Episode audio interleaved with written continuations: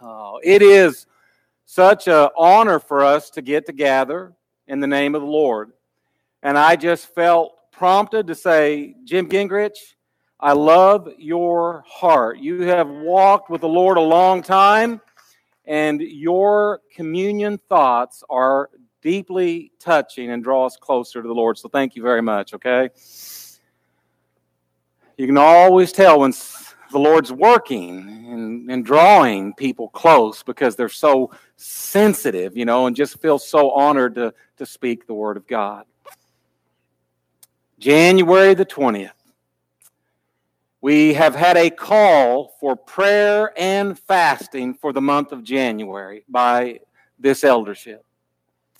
In week one, we just prepared our hearts and we're asking the question out of Luke chapter five, Lord, how will you, can you use me to get someone else into your presence?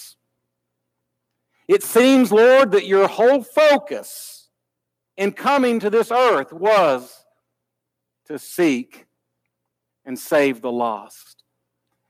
And if that is what is closest to your heart, then what does it say about me if it's not what's closest to mine? Maybe it is because in all areas of our lives, it is easy for us to be distracted from the very heart of what God is all about. Today, we're talking about distractions and what they bring about in our lives. So as we prepared our hearts, reading Luke five, how do we get others into the presence of Jesus in this world that is so negative and even hostile to God? We looked at Psalm thirty-two that said before that's going to happen, we have to humble ourselves before the Lord. And we need to look at our lives. And there may be sin that we need to confess, and then we need to repent and turn away from that sin and draw near to God and give Him praise for blotting out our iniquities, our sins, our transgressions, and giving us a message, a message in which to share. I hope and pray that you took seriously the prayer and fasting guide in that week one of preparing your heart and your mind and your spirit. Because that led us into week two of what will we give up with the mouth? What, what food item will we give up? And there was a lot of different responses of what people were giving up, which led us into week two of what we would also give up with the mouth in terms of what would we stop saying and what would we begin saying in relationship to people, which is a challenging thing to do if you're giving up something that you would normally say about someone that is negative or critical, or demeaning. It happened to me. There's this individual in my family that we just don't see eye to eye, and I'm sure you can imagine uh, there's a lot of reasons for that, and Jesus is probably the main one. And my sister called me, and she said, oh, she's had the flu. And David says that she's been so sick that they have just been throwing up for four or five days straight. And my first thought in that car was, how many times did she throw up? How sick was she? But the Lord, like, you know how much you love Jesus, Patrick, by the way you treat people when you know you don't like them. So what I said last week, you know, it grabbed me like, So I've got to say good things. And I've got to say right things. You see, unless your heart's prepared as you give up meal, drawing close to the Lord, and then go into that place where I'm going to talk differently. I'm going to speak different words. Unless you're prepared for it, the next thing you know, you'll be distracted and you'll be going down that path of, now how sick was she?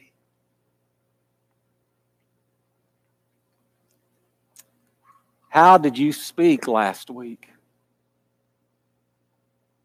What positive words did you speak into someone's life? Because the words of God are sweet.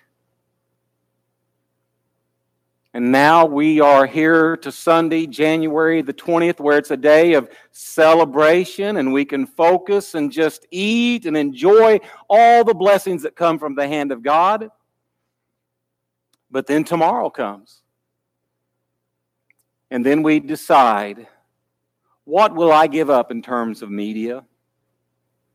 Will I give up the internet for a set period of time if it doesn't affect my work? Will I get off of Facebook, Instagram, Pinterest? What will I give up for the Lord?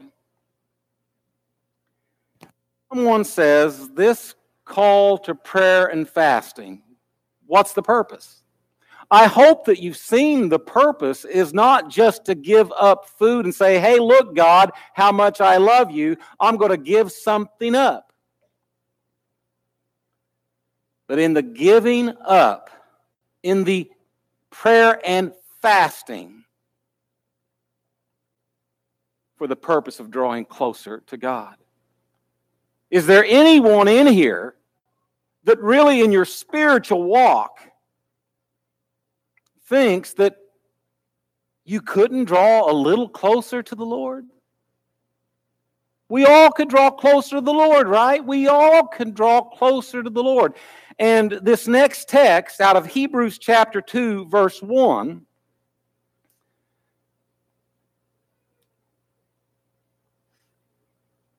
is an odd text to select for a call to prayer and fasting. But you just hold on, because we're going to get there. This is what the Hebrew writer says. We must pay the most careful attention, therefore, to what we have heard. Read it with me. So that we do not drift away.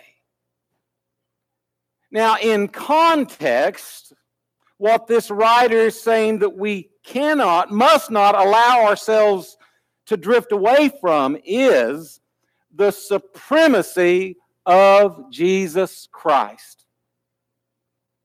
And the following verses, the essence is God worked through His holy angels to deliver His will and word to the prophets and His people in the past.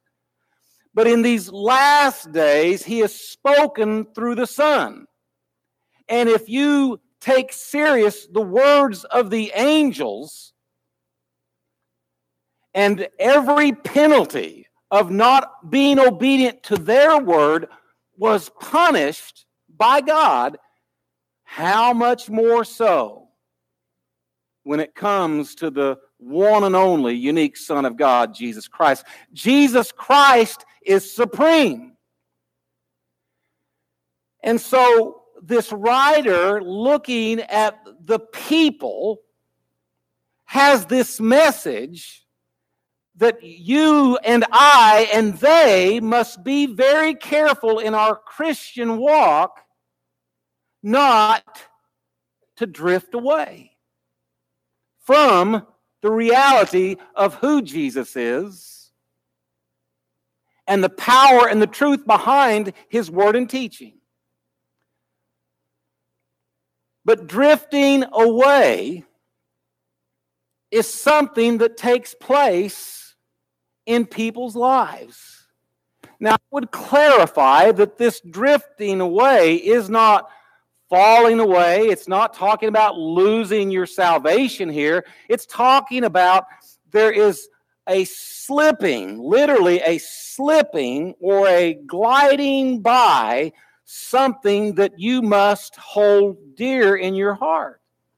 And the writer uses this imagery of a boat and says, you know, you're drifting.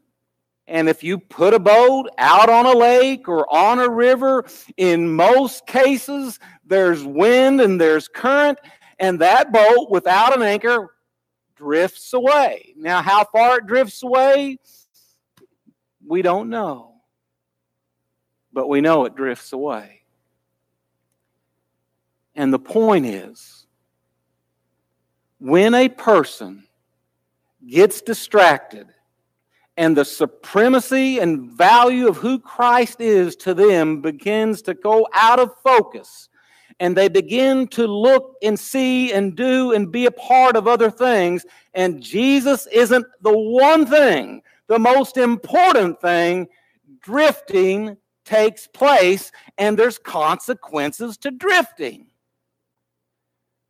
And I say to you, the most important thing that any of us can do in this call to prayer and fasting is to draw nearer to the Lord, to set our anchor in Jesus Christ, and know that you have to set that anchor again and again, to pay careful attention to your life, to examine your life, to see where you are in relationship to Jesus Christ, and is he truly reigning supreme in your life? Because we can all get closer. We can all set the anchor. We don't have to drift all the time. And if we're paying more careful attention, when we begin to drift, we'll be more aware of it. And so, as we fast from a media thing, such as Facebook or whatever it might be, it just might be that that Facebook or that internet is something in your life that as you give it up for a day, a week, or a month, that the Lord shows you there is something in your life that is so controlling you, that has your attention too much rather than it being your eyes on Him. Now, I've talked to some people already about what are they going to give up. And Facebook is a hard one for people to give up. This week, what will you give up for the Lord to ask, what is it in my life that's allowing me to drift away from you? And Lord, help me to set my anchor in the truth of my Savior, Jesus Christ.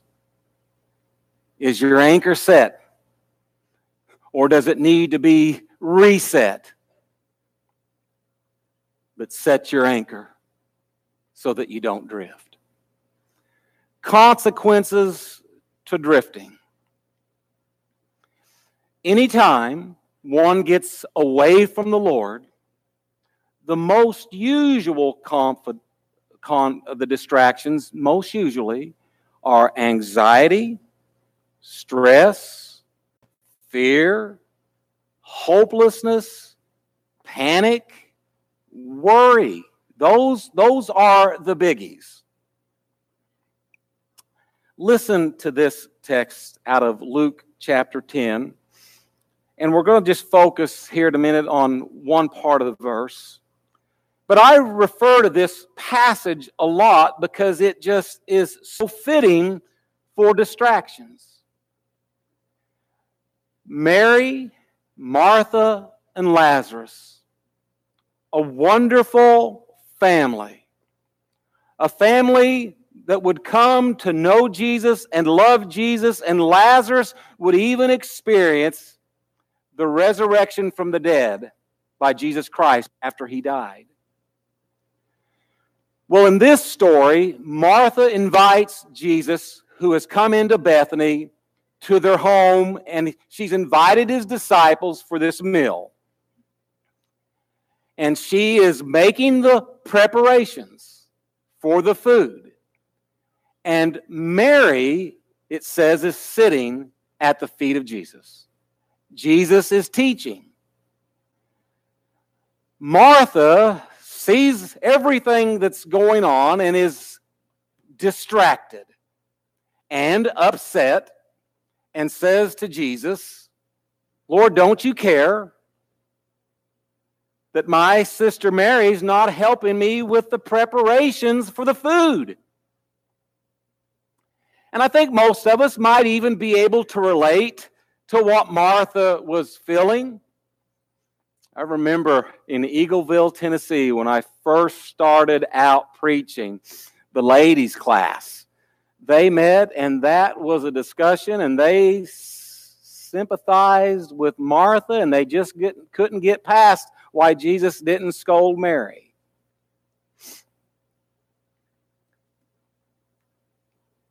But the point is, Jesus says to Martha, "Martha, you are distracted by a great many things.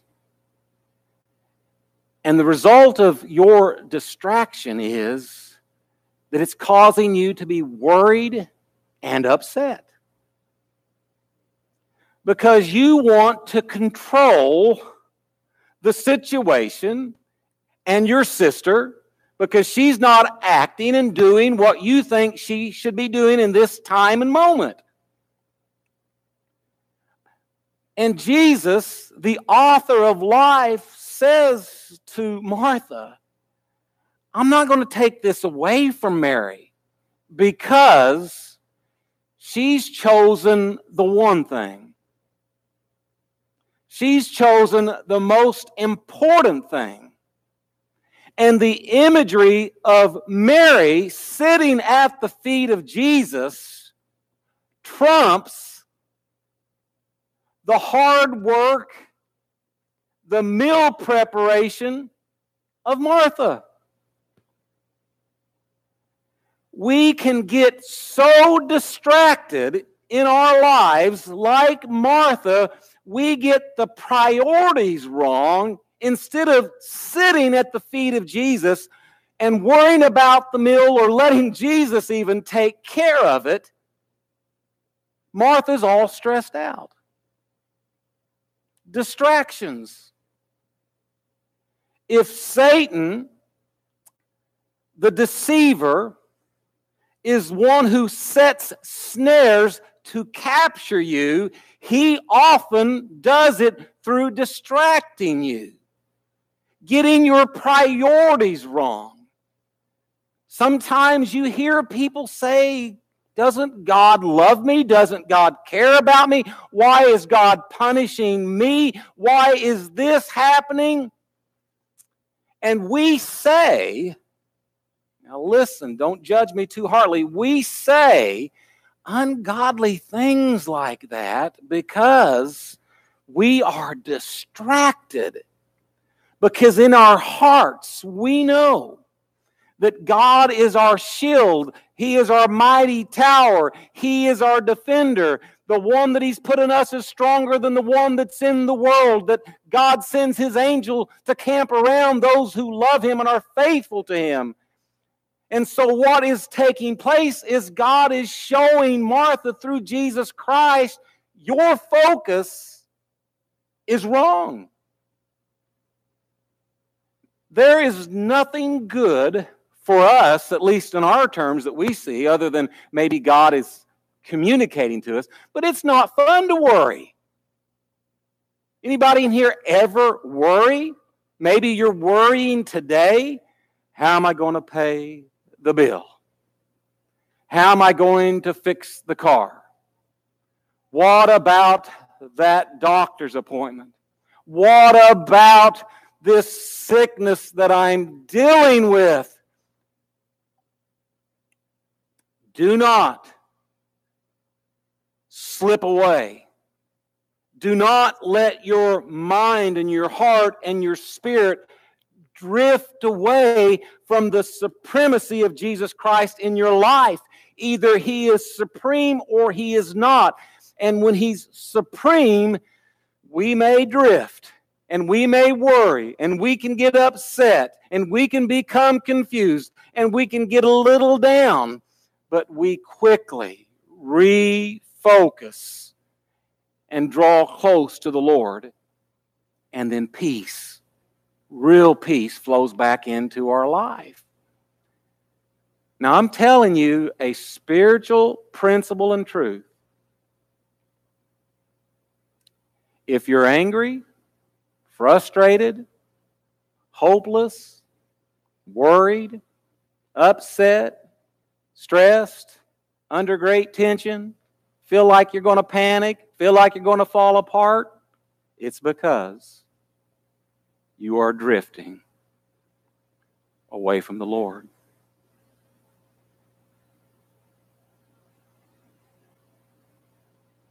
And it does not have to be that way.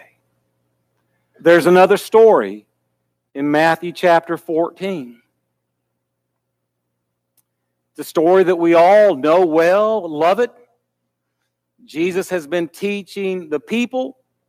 He's fed five thousand people miraculously, five thousand men specifically, as well as women and children. So we really don't know how many people on that day Jesus fed. The disciples are marveling at who he is. This really is the Son of God. So they're, they're right there in that moment getting to see the hand of God work in their lives like we get to see God's hand work in our lives. And in that moment, it's like, wow, you are real and you are mighty and you are powerful. You are the Son of God. And Jesus sends them across the lake, headed to Gennesaret. And as they go, a storm comes up. And it is quite a storm with massive waves and a horrible wind. And they are rowing for their lives, the Gospels tell us. And then Jesus sees them and he goes out walking on water. And they see something coming at them and they think it's a ghost. They get scared. And as Jesus gets closer, they recognize who it is. And he says, "Don't be afraid, it's me." And he confirms that with them. And this is where Peter says, "If it's you, Lord, tell me to come to you on the water." Jesus says, "Come." Peter steps out of the boat and is walking on water. Supremacy of Christ. Focused on the Lord. No worry. No concern. All is good. No panic. Walking on a lake with buffeting waves and powerful winds. Which he looks at and begins to sink. And he cries out, "Lord, save me." And Jesus says, "Oh, you of little faith, why did you doubt and not believe?" But the point here, like the point with Martha, Peter, you were doing so well. And then you looked away from me and you began to sink. When you look away from the Lord, no matter what the distraction, he don't love me, she don't like me, I don't have a boyfriend, I'm not handsome, I'm not pretty, I'm not smart, I've got nothing to offer. When you look away, because of the distractions that the evil one will put in your path, you start to drift away. You start to sink. Peter panicked. He went from solid, strong, happy, walking on water to deep panic. It's the way it is with our lives. It just, it's the way it is. There's so many ups and downs, those deep valleys and those mountain peaks. But hopefully, as we walk with the Lord longer and longer and come to know Him, we find ourselves drawing ever near, always anchoring, always focused on His supremacy in our lives, so that the anxieties and the stresses and all the fears and concerns don't dominate our lives. Where are you right now in that? Are you walking on water, or are you beginning to sink? Are you anchored to the Lord, or are you drifting away? Where are you? Be honest. Where are you? There is a beautiful Old Testament passage that has the same idea of the Mary and Martha and the Peter walking on water. Reality of, I'm doing great, and now I am in survival mode. And so, out of First Kings chapter nineteen, I want to sort of take us in context by looking at First Kings seventeen, eighteen, just give you a little bit of background to that story. It is the great prophet Elijah. It comes at a time that most scholars will say is approximately a hundred years after King David reigned and the kingdom of God was united under one kingdom. But a hundred years later, you know, we are living in a divided kingdom, the ten tribes of the north and the two tribes of the south. The kingdom is divided. And the people of God, Israel, have abandoned God in so many ways, and the biggest way is idolatry. Uh, out of this three chapters comes a beautiful re- reminder of James chapter four. If you get a chance, look at James chapter four. Uh, probably the most abused text in Christendom among people who want to believe that their prayers, if they do them right, and they get in the right position, and they're in the right place, and they squint hard enough, that God, it has to do for them because they've done it all right. It's where Elijah, it says, Elijah prayed, and there was no rain for three and a half years. And then again, Elijah prayed and it rained, right? Remember that passage? If you do it right, say it right, want it badly enough, and are humble and love God, God's going to give you what you pray for. It's got nothing to do with our prayer and fasting. So you get into First Kings chapter seventeen, and we meet Ahab, who does not like Elijah. Ahab is king over Israel. He's married to a very wicked woman called Jezebel. God is punishing the people of Israel. Ahab calls Elijah just a, a troublemaker, but he's God's prophet. In First Kings seventeen, Elijah tells King Ahab the rain is going to dry up for several years, and it won't rain again until I speak the word. Now we know from First Kings eighteen, it's not his word. It's the word of the Lord coming to him, Elijah. Because in chapter eighteen, verse one, God is saying, I'm ready to bring the rain now. The time has come for me to bring the rain. But there's a lot of things right now that's got to happen before that rain comes. But I, I'm going to bring the rain, and, and you tell Ahab, and you get ready to go pray, and, and you go up on Mount Carmel, and you're going to bow, put your head between your knees, and you're going to pray, and then I'm going to send the rain.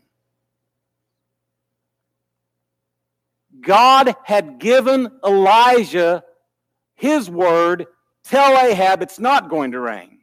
And it didn't. It wasn't Elijah. Now tell Ahab it's going to rain three and a half years later. And it did. It wasn't Elijah. It was God. God gave him his word.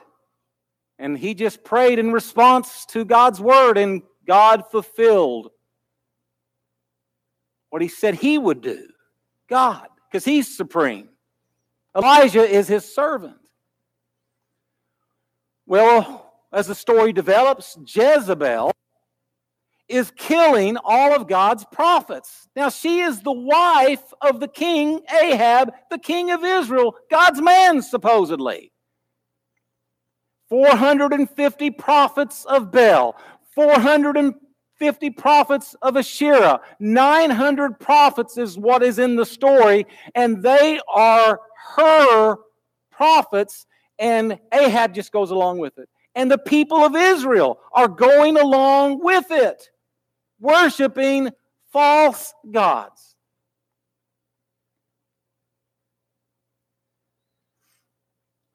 Obadiah, a servant of King Ahab, a godly man that has loved the Lord since he was a little boy,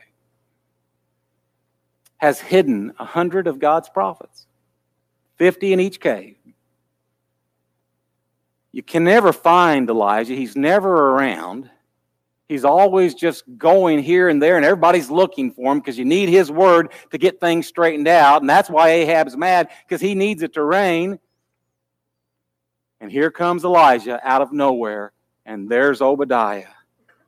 And Elijah says, go tell Ahab I'm here and I want to talk to him. And Obadiah says, look, if I go tell him that you want to talk to him, and then the next minute the Spirit carries you off somewhere else and we can't find you, he'll kill me. And have you not heard what I have done for the prophets of God, and how I fed and watered and protected and hid them? Elijah says, I will see Ahab today. And Elijah says to Ahab, after Ahab says you're a troublemaker, Elijah squares off with him and says, no, I'm not a troublemaker. But it, you and your father's line, you're the trouble, because you've abandoned the word and the will of the Heavenly Father. You have drifted totally away. And your wife has killed prophet after prophet. She's wicked and she's evil. Now call all of Israel to Mount Carmel, and call all of the prophets. And Ahab did. And here we are for this beautiful picture of what God is doing before he sends the rain. And they're on Mount Carmel, all these false prophets and all the people of Israel. And Elijah issues the challenge. You need to choose who you're going to serve. Because as you, you serve Baal, you're sort of limping along. Uses the word limp. You're serving a false god, and, and you're limping along in serving him. This is what we'll do. I'll take a bull, you take a bull. We'll cut it up into pieces.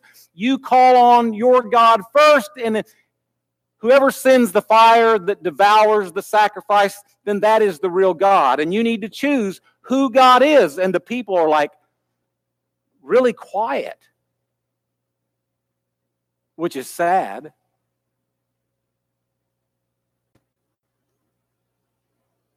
And so the prophets of Baal cut their gold into pieces. They start praying for their God to send down fire to consume the sacrifice. They start early in the morning. They go to noon. Nothing's happening. They go to about midday. Now Elijah starts to taunt them. Where is your God? Maybe he's relieving himself. Maybe he's tired. Maybe he's asleep. So on and so forth. And nothing comes of it. But then Elijah's turn comes. And he says, really, what is the heart of what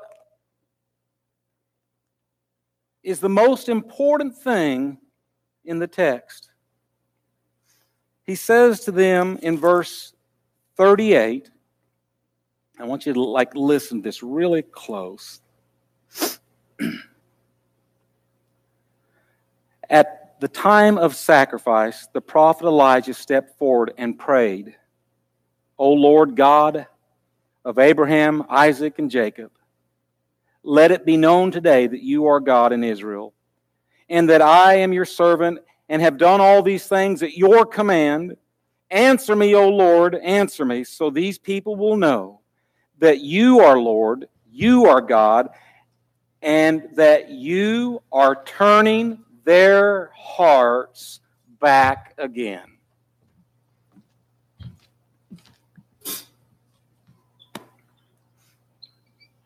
We got a little while. I'll listen for you. You're turning their hearts back. Don't miss that. Here they are, obstinate, rebellious. They have drifted away from their God. And God, who loves his chosen people, intervenes, and as Elijah prays, fire comes down and the sacrifice is consumed after they've doused it in probably twelve gallons of water. Just consumed. Now here is a key point. Please really get this one. It is God and God alone who turns our hearts to him.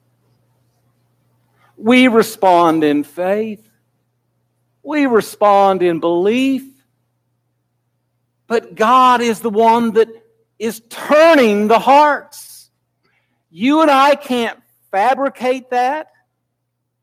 It's, it's God that does it. And so if you're here today and you've been distracted and you've been drifting away and you're panicked and you're nervous and you're confused and you're worried, it don't have to be that way, but you can't pray hard enough, give up enough stuff that it's going to change, and all of a sudden you're going to be walking in peace. That's shallow. It's superficial. Only God can change the heart. So what do we pray? Oh God, like David in Psalm thirty-two, save me from my sin, blot out my iniquity. Lord, I come before you, bowed down with head bowed and hands lifted, and I ask you, Lord, soften my heart.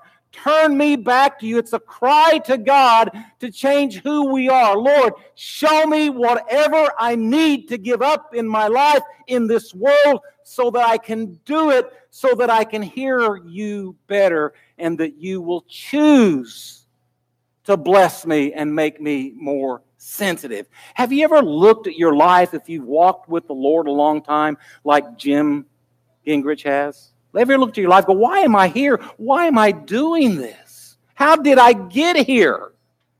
Was it all because of me? No. The Lord turned your heart. And this morning,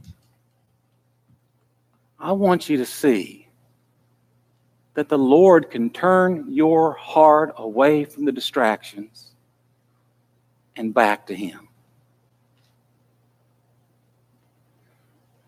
So, God is God.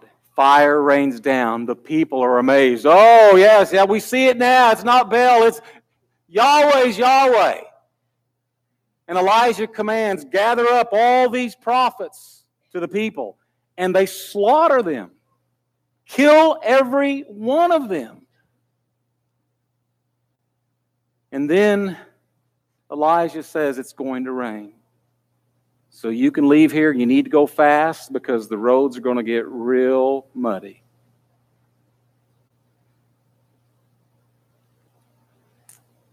And then word comes to Elijah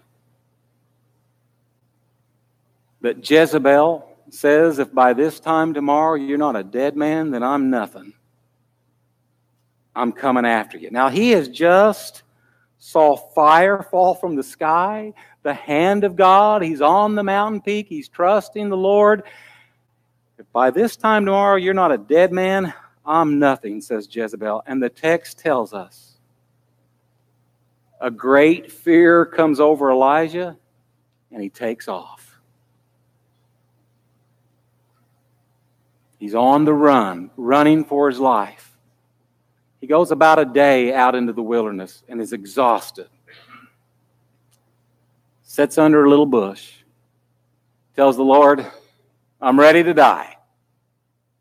Isn't that the way we are? I'm ready to die. Everything's falling apart. I'm the only one left. Nobody else cares.